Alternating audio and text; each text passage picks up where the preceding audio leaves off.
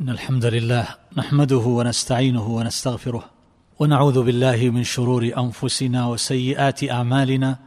من يهده الله فلا مضل له ومن يضلل فلا هادي له وأشهد أن لا إله إلا الله وحده لا شريك له وأشهد أن محمدا عبده ورسوله صلى الله وسلم وبارك عليه وعلى آله وصحبه أجمعين. أما بعد فسلام الله عليكم ورحمته وبركاته. أيها الأحبة هذا الذكر الذي ذكرنا في الليالي الماضية جملة من المراغبات فيه. ذكرنا جملة من فوائده وثمراته مما يحفز النفوس ويدفعها ويدعوها إلى الإقبال عليه والاشتغال به وترك التشاغل عنه لأي سبب كان. هذا الذكر ما هو؟ ما المراد به؟ على أي شيء ينطبق وبأي شيء يتحقق؟ وما هي الصور والأنواع والفروع الداخلة تحته؟ هذا لابد من تجليته أيها الأحبة من أجل أن تقبل النفوس على مجالس الذكر بكل صورها وأشكالها والا يضيق التصور والنظر فيتوهم أن ذلك يختص ببعض فروعه أو أنواعه. وعبارات أهل العلم أيها الأحبة حينما نطالع في كتب التفسير أو في كتب الشروح أو في تلك الكتب التي تذكر المعاني العرفية الاصطلاحية أو الشرعية فإننا نجد العبارات التي يعبرون بها عن الذكر إنما هي بحسب متعلقه. إذ إن الذكر أيها الأحبة مصدر وهذا تارة يراد به معنى المصدر بمعنى أن الذكر تارة يراد به العملية. تقول هذا مجلس ذكر يعني يذكر فيه المعبود جل جلاله. بصرف النظر عما يقال بصرف النظر عن العبارات عن المادة التي تجري على الألسن بصرف النظر عن الجمل التي يقولها هؤلاء. ذكر بمعنى العملية التي تجري على اللسان هذا يقال له ذكر مجالس الذكر يعني التي يقال فيها يتشاغل فيها تعتمل الألسن فيها بالذكر. وهكذا ذكر القلب بهذا الاعتبار حركة القلب. الحركة نفسها يقال لها ذكر حينما يتحرك القلب في آلاء الله تبارك وتعالى ويتفكر في عظمته وحينما يتفكر في هذه المعاني التي تضمنتها هذه الأذكار فحركة القلب هذه ذكر القلب هي ذكر. حركة هذه الجوارح حركة الجوارح بطاعة ربها ومليكها جل جلاله هذا ذكرها كما سيأتي في انقسامه وتفرعه إلى هذه الفروع. اذا العملية التي نمارسها من حيث هي يقال لها ذكر. المادة المقولة إن كان ذلك من الذكر القولي حينما نقول سبحان الله فسبحان الله هذه ذكر. الحمد لله ذكر. لا إله إلا الله ذكر. الله أكبر ذكر. هذا يقال له ذكر. فتقول هذه العبارات هذه الجمل ذكر. وقولي هذا حينما أقولها هذا الفعل الصادر عني هو ذكر. فتقول فلان في ذكر يعني يذكر ربه. في مجلس ذكر هؤلاء في ذكر يعني أنهم يذكرون الله تبارك وتعالى. وتقول لهذه الكلمات لهذه العبارات لهذه الجمل ذكر. سبحان الله عدد خلقه ورضا نفسه وزينة عرشه ومداد كلماته. تقول هذا من الذكر الوارد عن النبي صلى الله عليه وسلم يعني ما يذكر وما يقال. اذا الذكر تارة يقصد به العملية الممارسة الحركة حركة اللسان حركة القلب حركة الجوارح. هذا ذكر. وما يقع عليه ذلك من الكلام المقول مما يقال أو الفعل كل ذلك يقال له أيضا ذكر. فالذكر يقال لهذا وهذا. والذكر التام عندما نظر إلى الذكر المقول باللسان يقولون الذكر التام بهذا الاعتبار هذه الأذكار التي سنشرحها إن شاء الله هو ما تواطأ عليه القلب واللسان.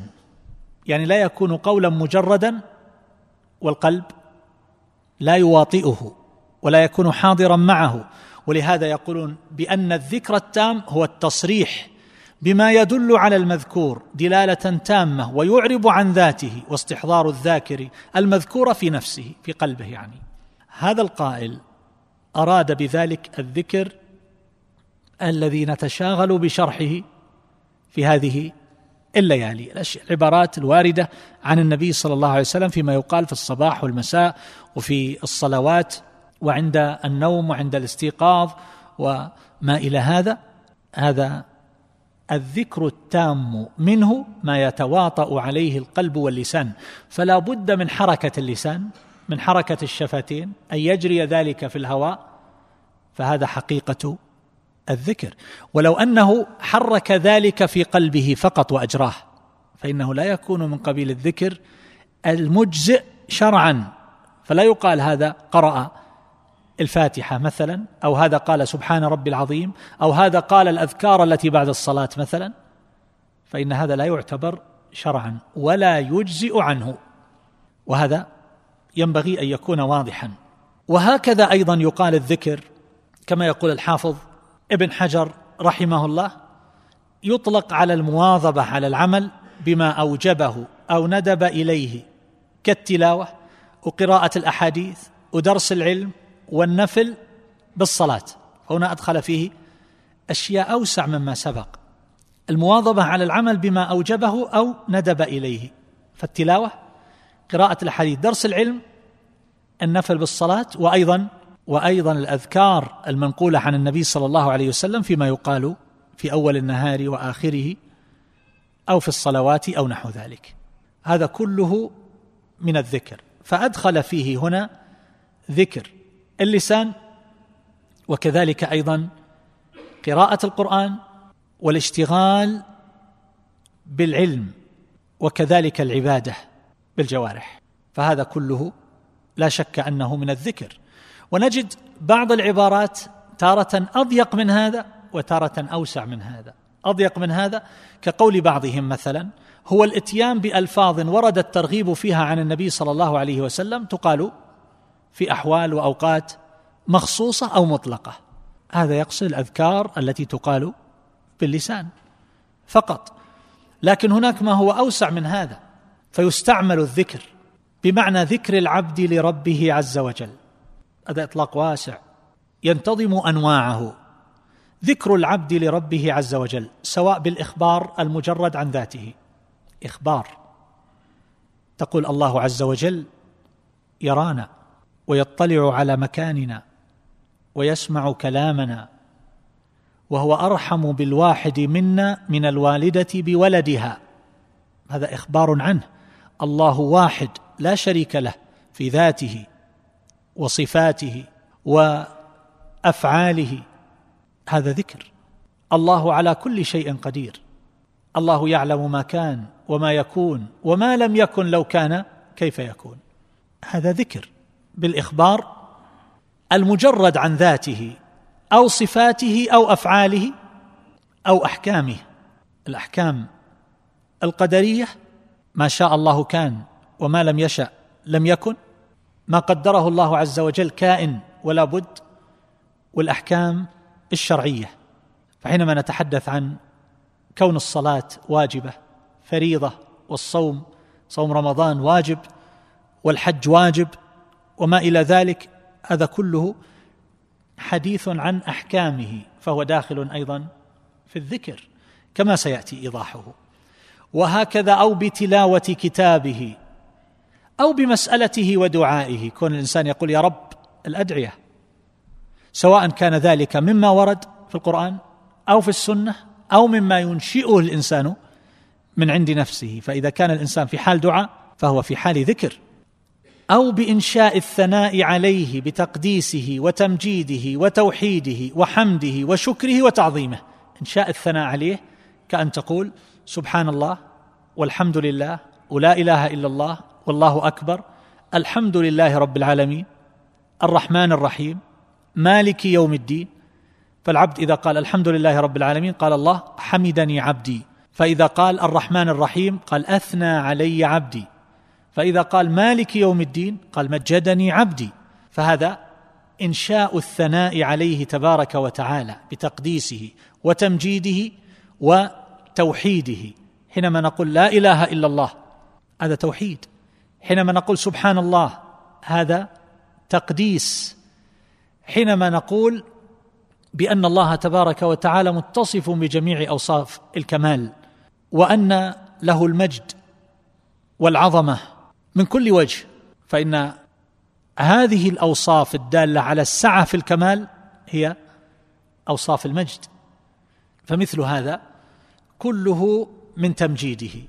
وهكذا حمده حينما نقول الحمد لله وشكره حينما نقول أشكر الله أشكر لك يا رب وهكذا حينما نعظمه. هذا كله داخل في الذكر. وقد يستعمل في معنى أخص فيكون بمعنى إنشاء الثناء بما تقدم. سبحان الله الحمد لله لا إله إلا الله الله أكبر وما شابه ذلك يعني دون الذكر الذي يكون بالإخبار عنه كأن نقول الله واحد في ذاته وصفاته وأفعاله لا شريك له في إلهيته وربوبيته وأسمائه وصفاته. فهذا ذكر لكن هنا قد يراد به المعنى الخاص وهو إنشاء الثناء عليه بما سبق بما ورد عن النبي صلى الله عليه وسلم مما يقال في أوقات معينة أو أحوال محددة أو كان ذلك مطلقا مما يقوله الإنسان. فحينما يقول الإنسان سبحان الله عدد خلقه ورضا نفسه وزينة عرشه ومداد كلماته هذا ذكر. فهذا بالمعنى الخاص. وهذا المعنى الخاص هو الذي نتشاغل بشرحه وهو الذي وضعت فيه كتب الأذكار وهو الذي يتوجه إليه.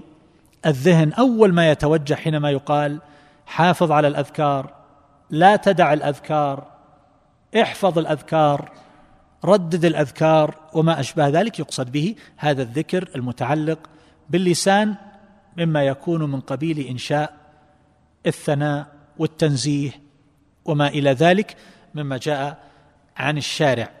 ومن ثم أيها الأحبة حاصل ذلك نقول الذكر له معنى عام وله معنى خاص.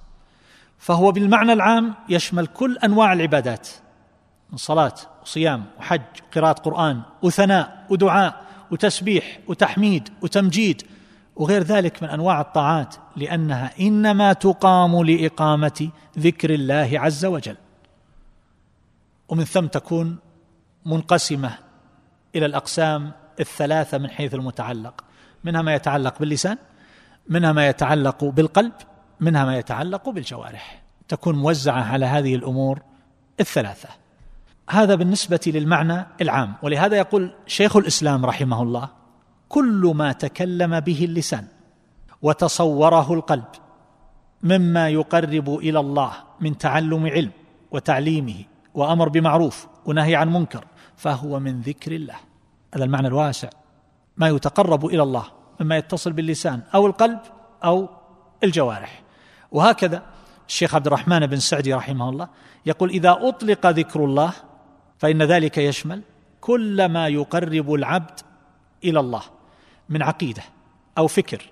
عقيدة يقصد التوحيد يعني تقرير الاعتقاد هذا من ذكر الله عز وجل. أو فكر يعني حركة الفكر التفكر بآلاء الله وعظمته. ودلائل وحدانيته. هذا من من الذكر أو عمل قلبي أو عمل بدني أو ثناء على الله أو تعلم علم نافع وتعليمه. ونحو ذلك فكله ذكر الله تعالى. هذا أوسع إطلاقات الذكر.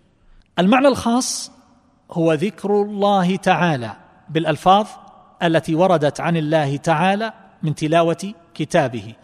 أو إجراء أسمائه أو صفاته العليا على لسان العبد أو قلبه مما ورد في كتاب الله تعالى أو الألفاظ التي وردت على لسان النبي صلى الله عليه وسلم وفيها تمجيد وتنزيه وتقديس وتوحيد لله عز وجل. هذه الأذكار التي نشتغل بها. لا إله إلا الله وحده لا شريك له له الملك وله الحمد وهو على كل شيء قدير. سبحان الله وبحمده سبحان الله العظيم. اللهم أعني على ذكرك وشكرك وحسن عبادتك.